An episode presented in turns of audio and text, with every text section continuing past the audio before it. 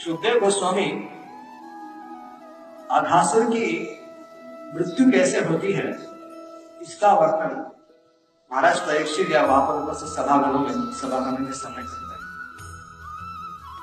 और भगवान की लीला का विशिष्ट ऐसा होता था कि लीला जैसी समाप्त हो जाती थी तो ग्वाल बाल जो होते थे, वे जाकर अपने अपने घरों में या ब्रज में जाकर भगवान की लीला को गाते थे, अपने माता पिता से कहते इस तरह भागवत के प्रथम कथाकार तो ग्वाल बाल हुए प्रथम भागवत तो ग्वाल बाल हुए भगवान की लीला हुई तब कथा के क्रम आगासों की कथा के क्रम में सुखदेव गोस्वामी कहते हैं कि आगासों का वध तो एक साल हुआ, लेकिन उस आगासुर के वध की घटना को ठीक एक साल के बाद बच्चों ने अपने माता पिता को या सबको ब्रजवासियों को बताया अब महाराज परीक्षित ये सुनते हैं कि ये ऐसी कैसी विचित्र घटना हो गई कि भाई एक साल का अंदर कैसे हो गया इस घटना में? अक्सर तो ऐसे होता था कि सुबह वध दोपहर के समय वध कर दिया, शाम के समय घर पहुँचते तुरंत माँ माँ कृष्ण ने आज ये कर दिया, आज कृष्ण ने बकासुर का वध कर दिया, कृष्ण ने ये कर दिया, कृष्ण ने वो कर दिया। तो इस तरह से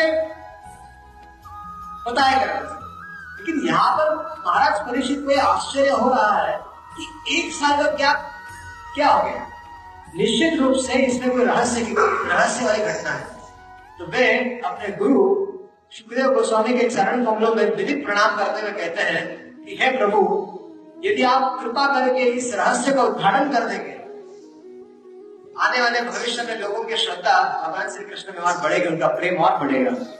निश्चित रूप से इस घटना में कोई ऐसे दिव्य रहस्य है जिसको मैं सुनना चाहता हूँ। तो आप कृपा करके मुझे बताइए। कोई भी गुरु यदि इस तरह से जिज्ञासा सुनता है शिष्य के मुख से तो उन्हें गर्व होता है कि कैसा ऐस, ऐसा शिष्य होना चाहिए। कि जो भगवान के संबंध में मुझे पूछे कि किस तरह से मैं आध्यात्मिक जीवन में आगे बढ़ू। इस, इस इस तरह का जो प्रश्न होता है यदि वो गुरु शिष्य के मुँह से तो तृप्तता होती है। जो शिष्य बनाकर योग्य मेरे योग्य शिष्य है। भगवान से कैसे जुड़ना है इसके विषय में जिज्ञासा कर रहे हैं। तो महाराज परिषद का यह प्रश्न सुनकर सुखदेव गोस्वामी को प्रचंड सुख हुआ।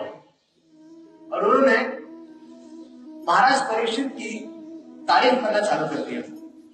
उनके गुणों को गाना चालू चालू करने कहा कि तुम्हारे जैसे रसिक भक्त, उनका जो वाणी है, उनकी जो वाणी है, उनके जो कान है, उनका जो मन है, वो केवल भगवान की लीलामृत को सुनने के लिए है तुम्हारे जैसे रसिक भक्त कभी संसार के तुच्छ भोगों को सुनना नहीं कर, सुना, सुनने की इच्छा नहीं रखते। तुम्हारी ये लालसा वैसी है जैसे संसार में जो कामी पुरुष होते हैं, वे स्त्री चर्चा में जैसे आनंद लेते हैं। ना शुद्ध गोस्वामी तुलना कर स्त्री चर्चा की तुलना कर रहे हैं, उनको और कोई उदाहरण नहीं मिला। इसके उन्होंने स्त्री ऐसी परीक्षित महाराज की लालसा की तुलना इस भौतिक जगत के स्त्री चर्चा में लिप्त लोगों की तो लोगों से की है। वास्तव में ये जो स्त्री चर्चा में स्त्रियों की सबसे ज़्यादा स्त्री की चर्चा भयानक है।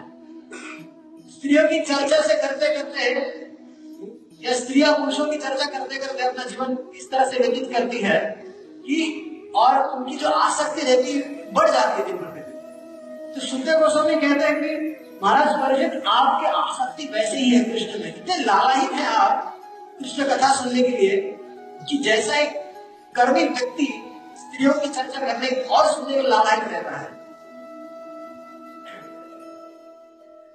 उनका यह स्वभाव होता है, तुम्हारे ऐसे रसिक भक्तों का यह स्वभाव होता है कि क्षण प्रति क्षण भगवान की लीलाओं को सुनकर एक अद्भुत पूर्व आनंद लेते रहते हैं। अगर एक ही कथा को बारंबार सुनते हैं तो उसमें तुम्हारे ऐसे भक्तों को अलग अलग रस मिलता है। वास्तव में श्रीमद भागवत पर वैष्णव आचरण की बहुत टीका है। अगर उसको अलग अलग टीकाओं के माध्यम से पढ़ा जाए तो एक एक कथा हम लोग अलग अलग आचरणों के लीला स्मृति के उन्होंने जो उनको जो लीला स्मृति हुई है और उनके माध्यम से जो लिखा हुआ है, उनके उनके एंगल से हम लोग समझ सकते हैं। अलग अलग अलग अलग तरीकों से हम श्रीमद भागवत के, भगवान के चरित्रों को समझा जा सकता है। और पर ऐसे लोग, ऐसे कौन लोग हैं जिन इस तरह से भागवत पढ़ते हैं? भागवत के रसिक लोग। जिनको इस संसार के भोगों की लाल, संसार के विषयों से उठ चुके हैं। और जिनको कृष्ण कथामृत सुनने की लालसा होती है, ऐसे लोग भगवान की कथाओं को बारंबार बारंबार बारंबार सुनना पसंद करते हैं। परीक्षित, यद्यपि यह लीला रहस्यमयी है, फिर भी मैं तुम्हें सुनाऊँगा, क्योंकि दयालु आचार्यगण अपने प्रेमी शिष्यों को गुप्त से गुप्त रहस्य बताया करते हैं। मैं तुमसे प्रचंड मात्रा में संतुष्ट कथा करने वालों का उत्साह तब बढ़ता है जब उनको दिखता है कि जो कथा सुनने वाले लोग हैं, वो लोग ध्यान से कथा सुन रहे हैं और बारम्बार बीच में प्रश्न करते हैं। श्रीमद भागवत प्रश्न उत्तर है। शुद्ध गोस्वामी प्रश्न, महाराज प्रश्न पूछते हैं, शुद्ध गोस्वामी उत्तर देते हैं। शौनक आदि ऋषि प्रश्न पूछते हैं, शुद्ध गोस्वामी उत्तर देते हैं। विदुर जी प्रश्न पूछते हैं और मैत्रेय उत्तर देते हैं। महाराज प्रश्न पूछते हैं, नारद जी उत्तर देते हैं। और रघुवन प्रश्न पूछता है, जड़ भरत जड़ भरत जी ने तो व्रत ले लेते किसी से बात नहीं करेंगे। ऐसा व्रत लेकर बैठे थे जड़ भरत जी, कि उनको थोड़ा सा भी नहीं लेना था। एक हरिण के लिए उनका दूसरा ध्यान था कि जानते थे, जड़ भरत के शरीर में थे, लेकिन जानते थे उनको राजर्षि भरत थे। जानते थे कि वो हरिण बने थे। अभी फिर वो उनका ये शरीर मिला हुआ है। तो उन्होंने अपने आप को पत्थर जैसा बना लिया था जड़ बना लिया था तो किसी से कोई चर्चा नहीं करते थे। लेकिन राजा रघुवन जैसा योग्य पात्र मिलने पर, जड़ भरत जैसा व्यक्ति भी बोलने लगता है। जड़ भरत जैसा व्यक्ति जब लगता है योग्य पात्र मिल गया है तो उसको समझ, कृष्ण कथा सुना देता है और उसका उद्धार कर देता है। तो परीक्षित, मैं तुम्हें इस रहस्य का उद्घाटन करूँगा तुम्हारे सामने? परीक्षा तुमसे तो मैं कह चुका हूँ कि अघासुर का वध होने के बाद ग्वालबाल और भगवान एकत्रित यमुना के पुलिंग पर विहार करने लगे। और एक बहुत ही रमणीय स्थान प्राप्त कर जहाँ पर उनको एक सरोवर मिला, जहाँ पर सुंदर सुंदर सुंदर कमल खिले हुए थे। वहाँ पर घोड़े घोड़े जो है, वो गुंजा कर रहे थे। जहाँ पर जहाँ पर सुंदर सुंदर पक्षी, पक्षियों की आवाज़ आ रही, आवाज़ें आ रही थी। और वातावरण इतना सुंदर था कि भगवान ने निर्णय किया कि आज हम सब यही बैठकर अपना भोजन कर लेंगे। तो भोजन करने की पद्धति बड़ी विचित्र होती थी। सारे जितने कौन कौन थे वो सब, उन सब के बीच में भगवान श्री हरि, भगवान श्री कृष्ण बैठते थे। और सारे ग्वाल वालों को यही लगता था कि भगवान मात्र मेरी तरफ़ देख रहे ये भगवान की भगवत्ता है। इतने हज़ारों लाखों ग्वाल वाल बैठे हुए हैं। भगवान तो सेंटर में है। लेकिन इन सबको लगता यही था कि श्री कृष्ण मात्र मेरी तरफ़ देख रहे और श्री कृष्ण मात्र मेरे से व्यवहार कर रहे हैं। तो वे कभी कभी अपने अपने थाली में जो भोजन आता है कि कृष्ण की बहुत बढ़िया है खा लो। कभी कभी ऐसी स्थिति हो जाती थी कि वो मुँह में चला जाता था। और कृष्ण ये तो अद्भुत है। अच्छा अद्भुत है। कृष्ण आते तो सब गला दबा देते थे। और वो अपना मुँह उसको लगाकर, उसके गले का जो उसके मुँह में जो निवाला होता उसको खा लेते थे। वाह तो वास्तव में अमृत है। तो इस तरह से, इस तरह से हरकतें जब भगवान श्री कृष्ण और बाल बालों से करते थे, एक साधारण मानव मानव जैसी हरकतें थी। और ये सारे देवता लोग देखते थे। कौन देवता लोग, जो देवता लोग प्रार्थना करने गए थे जेल, वो क्षीरोदक्षाई सागर के पास कि प्रभु आप आइए। और जेल में प्रार्थना करने गए थे प्रभु धन्यवाद, आप आ गए। उनकी मदद चकरा जाती है। जब वे देखते हैं कि ये सुप्रीम पर्सनैलिटी ऑफ़ गॉड अनंत कोटि ब्रह्मांड के नायक, सच्चिदानंद पर ब्रह्म ये ग्वाल वालों का झूठन खाते तो इनकी माथा चकरा जाता है। इंद्र परेशान हो जाते हैं कि ये क्या है, कौन है भाई? ये भगवान ही है नहीं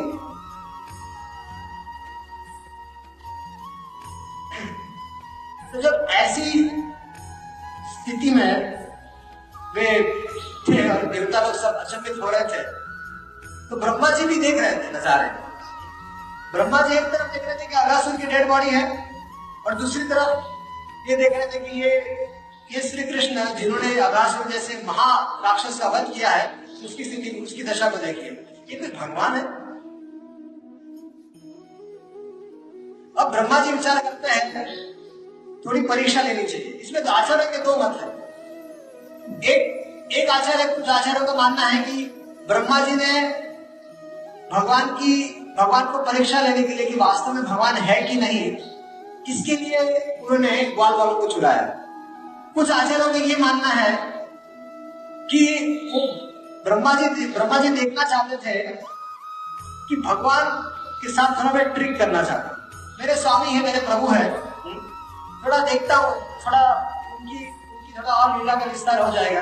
ये सारे जो ब्रह्म ये जो देवता आदि लोग ये सब चकित हो रहे हैं तो कुछ लोगों की ये धारणा है आचार्य की कि ये देवताओं के संभ्रम दूर करने के लिए थोड़ी मैं ऐसी कुछ कार्य करता हूँ जिससे मेरी प्रभु की प्रभु की लीला का और विस्तार हो जाए।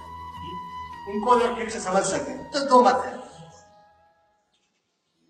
लेकिन जो कुछ भी हो, ब्रह्मा जी भागवत में सुखदेव गोस्वामी ये वर्णन करते हैं कि ब्रह्मा जी का माता चकरा गया था ब्रह्मा जी पूरे परेशान हो गए थे ये क्या है? तो उन्होंने सोचा कि चलो, क्यों ना इनके ग्वाल वालों को और बच्चों को चुरा लो और फिर देखते तमाशा, क्या करना चाहते हैं। क्या करता है कृष्ण? तो उन्होंने बछड़ों ने क्या किया था? जब प्रसाद के लोग सब बैठे हुए थे, उन्होंने अपने सारे बछड़ों को भेज दिया था जंगल में हरी हरी घास को चरने के लिए। लेकिन इतनी आगे हरी हरी घास को चलते चलते जो बछड़े थे इतने आगे चले गए, इतने जंगल के गहरे भाग में इस तरह से अंदर चले गए कि इनको इन लोग, इन सारे बछड़ों को, सारे बच्चों को बछड़े दिखाई नहीं दे रहे थे।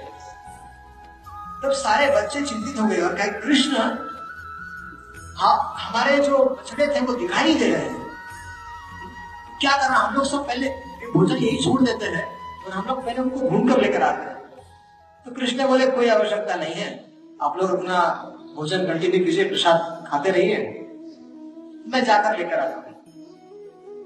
तो श्री कृष्ण एक हाथ में दही भात, एक हाथ एक हाथ में दही भात मटका, दूसरे हाथ में हाथों उंगलियों के बीच में अलग अलग आचार, आंवले का, आम का, नींबू का, इस तरह से अलग अलग आचार लेकर भगवान श्री कृष्ण उड़ गए।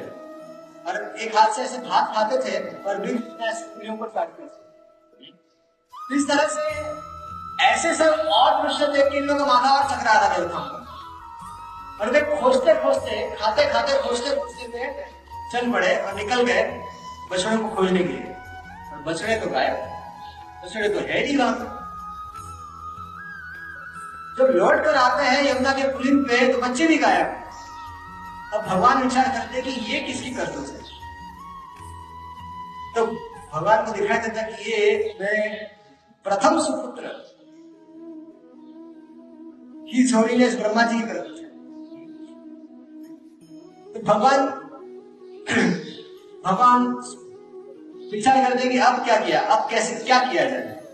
अब मैं चाहूँ तो ब्रह्मा के, ब्रह्मा ने जो किडनैप किया है मेरे मित्रों को, बछड़ों को उनको एक क्षण यहाँ पर लेकर आ सकता हूँ। लेकिन उससे ब्रह्मा को या अन्य सारे देवताओं को क्या मैसेज, संदेश क्या मिलेगा? इन देवताओं को या ब्रह्मा जी को बताना आवश्यक है कि I am the original person मेरी माया के तुम लोग आधीन हो, अपनी माया का प्रभाव उस पर चलाने का प्रयास मत करो। मया दक्षिण प्रकृति? प्रकृति मेरी मेरी दासी है, आपकी नहीं। इस तरह से ब्रह्मा जी को सबक सिखाने के लिए भगवान ने अपने आप को विस्तारित करना चालू किया। अब जितने सारे हज़ारों लाखों बॉलवर थे, जितने सारे हज़ारों लाखों बछड़े थे भगवान ने अपने आप को एग्जैक्ट उन्हीं जैसे ही बना दिया। उनके जैसे अपने आप को बना दिया। उनका जैसे बाल थे, उनका जैसे स्वभाव था, उनके जैसे केस जैसे अंग था, जैसे शरीर का ढांचा था, भगवान ने अपने आप को ठीक उसी तरह से अपने आप को विस्तारित किया उसमें। छोटे छोटे बछड़े थे, बछड़ों के शरीर पर अलग अलग प्रकार के दाग होते हैं अलग अलग तो भगवान बिल्कुल वैसे ही बन गए। और शाम होते होते भगवान बांसुरी बजाते हुए वृंदावन में प्रवेश करते हैं। अपने घर में प्रवेश करते हैं।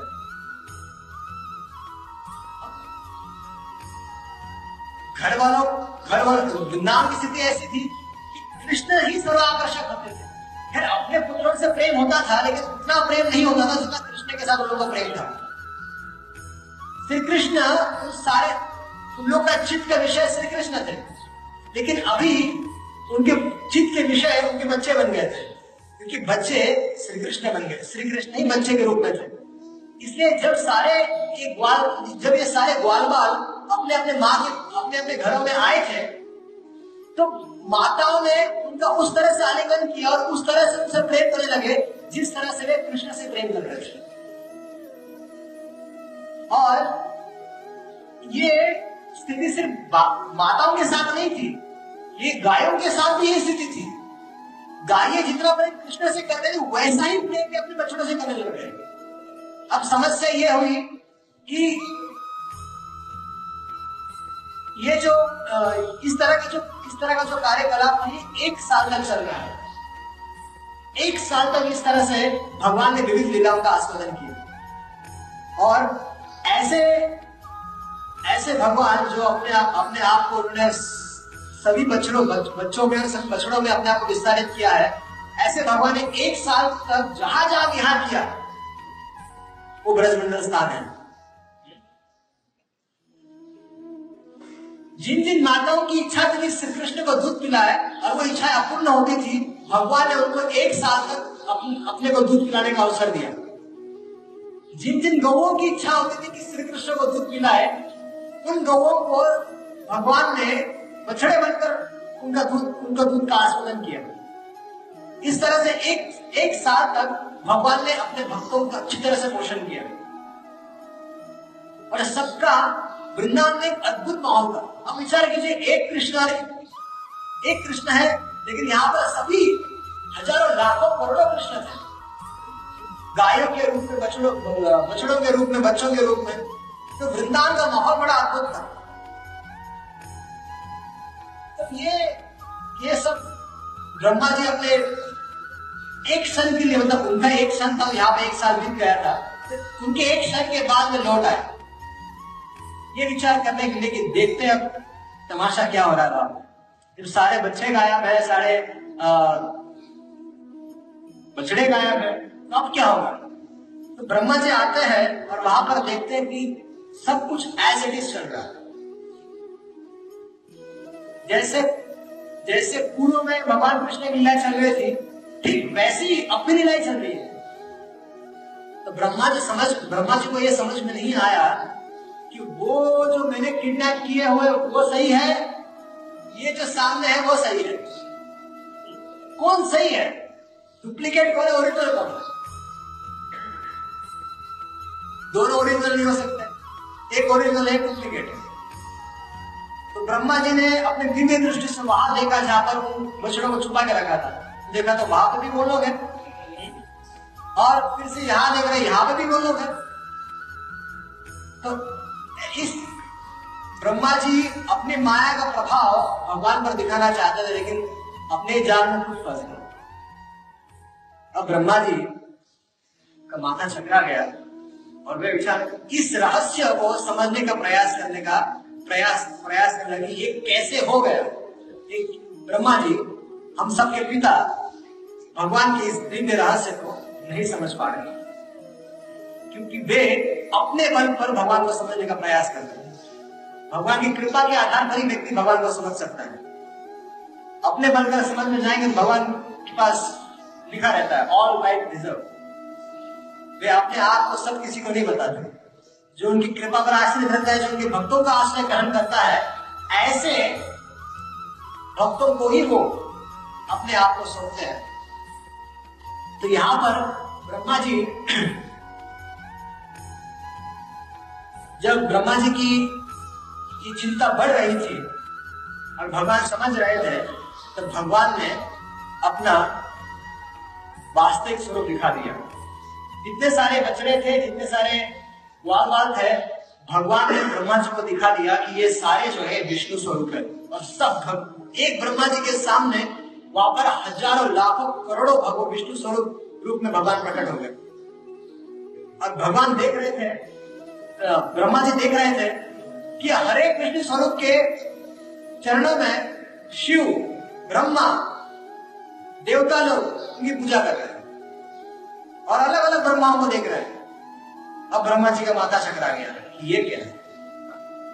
मुझे तो लगा था कि मैं ही अकेला ब्रह्मा हूँ। ये चार रूप, ये आठ रूप वाले ब्रह्मा, दस रूप वाले ब्रह्मा, पचास रूप वाले ब्रह्मा, लाख रूप वाले ब्रह्मा ये सब क्या है? मुझे लगा था बस मैं ही एक भगवान का एकमात्र मैं ही ब्रह्मा हूँ। और उनका उनका सृष्टि का इंचार्ज नहीं हूँ ठीक है, मेरे ऊपर वो है, लेकिन I am the only one इस तरह से अहंकार हो गया था ब्रह्मा लेकिन जब ये दृश्य उन्होंने देखा कि हरेक विष्णु स्वरूप में अलग अलग ब्रह्मा अलग अलग शिव अलग अलग देवता, तब ब्रह्मा जी समझ गए। ब्रह्मा संहिता का श्लोक याद आ गया। ईश्वरा, परमा, कृष्ण सच्चिदानंद विग्रह अनादिरादिर गोविंदे सर्व कारणम कारणम अब समझ में आ गया कि ये सारे कारणों के कारण ये है। तब ब्रह्मा जी भगवान की स्तुति करते हैं। उसके बाद उनके चरणों में आके माफ़ी मांगते हैं ब्रह्मा जी स्तुति करते हैं। तो ये ब्रह्म विमोहन लीला, जिसमें ब्रह्मा जी मोहित हो जाते हैं। विमोहित हो जाते हैं। अब विचार ये कि एक इस सृष्टि का सबसे बड़ा व्यक्ति ब्रह्मा जी से बढ़कर तो कोई नहीं है। तो ऐसे ब्रह्मा जी भगवान को समझने में डिफिकल्टी महसूस करते हैं, कठिनाई महसूस करते हैं। तो हमारे जैसे बद्ध जीवों की क्या दशा है?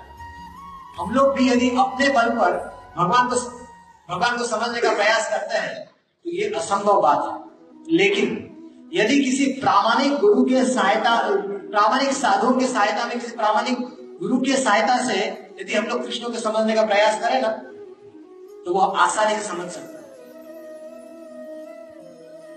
लेकिन उसके लिए दो तरह के गुरु की आवश्यकता है। एक तो ऐसे महाजनों के मुख से कथा का श्रवण करना, इसलिए उनकी संगति, इसलिए उनकी संगति आवश्यक है। महाजनों की संगति बहुत आवश्यक है। ठीक है, भक्तों की संगति आवश्यक है। हम लोग एक दूसरे से आदान प्रदान सहायता करते हैं दूसरे की। लेकिन जो भगवान के महाभागवत, महामुनि प्रेमी भक्त है, ये जो लोग भगवान को चौबीसों घंटा स्मरण करते हैं। एक क्षण के लिए भी लोग कृष्ण को नहीं छोड़ सकते। एक क्षण के लिए भी वो लोग कृष्ण का चिंतन नहीं छोड़ सकते। ऐसे महामुनियों के संग में आने से हम लोग को उद्धार हो सकता है। राजन क्रिया वासुदेवार्पणम साक्षात उपासित महामुनि। श्रीमद भागवत के सप्तम स्कंद में कहा गया है, नारद जी कहते हैं महाराज से, कि उपासित महामुनि, महामुनियों के संग में बैठिए उपासित जाकर बैठिए उनकी संगति में और उनसे कथा श्रवण कीजिए। उन, उनसे कथा श्रवण करेंगे कृष्ण कथा करेंगे तब जाकर हम लोग भगवान के बारे में समझना चालू कर सकते हैं समझ समझ सकते हैं। और लेकिन वो जो व्यक्ति जो कथा सुन रहा है उसका भाव कैसे होना चाहिए? वो नम्र होना चाहिए। एक एक योग्य पात्र होना चाहिए। वो अगर योग्य पात्र नहीं है तो साधु लोग कितना भी प्रवचन क्यों ना करें? उसके समझ में कुछ नहीं आने वाला। हमें योग्य पात्र बनना पड़ेगा और योग्य पात्रता है नम्रता।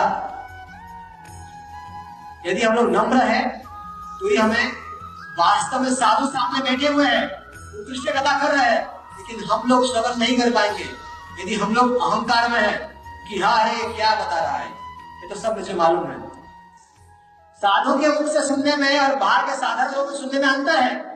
साधु, जो साधु होते, महाजन होते हैं उन्होंने वो भगवान को बंदी बना के रखे हुए हृदय में कृष्ण कृष्ण को।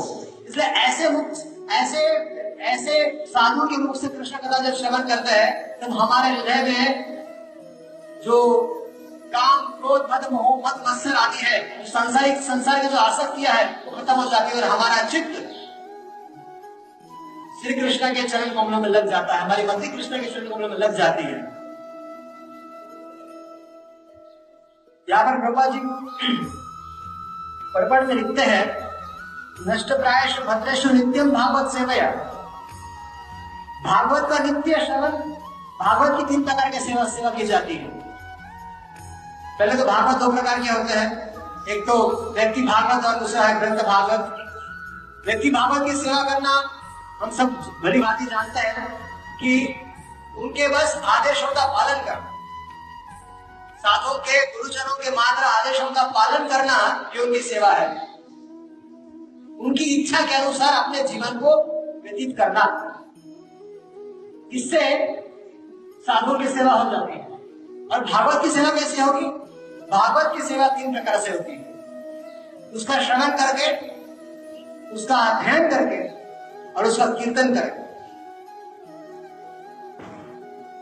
तो श्रीमद भागवत की इस तरह सेवा करनी चाहिए?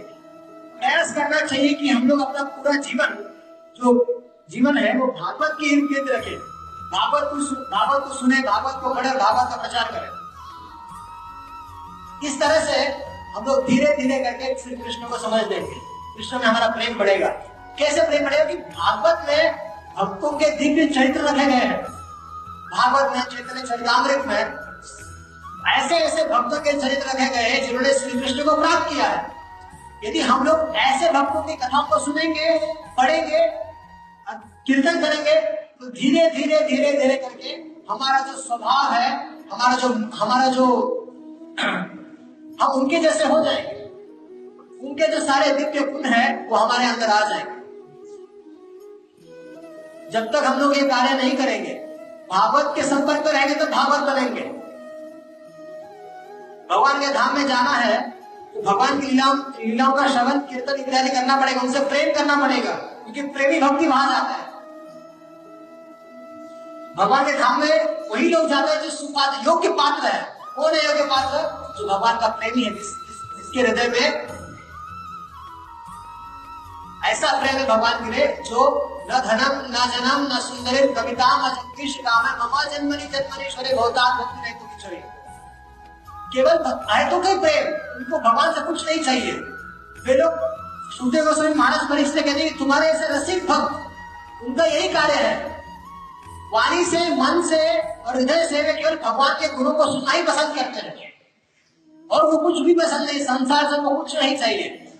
इस तरह से जब धारणा हो जाएगी, क्योंकि और सारी संसारिक इच्छाएँ खत्म समाप्त हो जाएगी, तब हमारे हृदय में अविचल प्रेम अकिचल भक्तों का जैसा है, जैसी उनकी गति है श्री कृष्ण के श्री कृष्ण के लिए उनके हृदय में जो प्रेम है, वो हमारे हृदय में आ जाएगा। तो ऐसे साधुओं के संपर्क में हम लोग को आना पड़ेगा।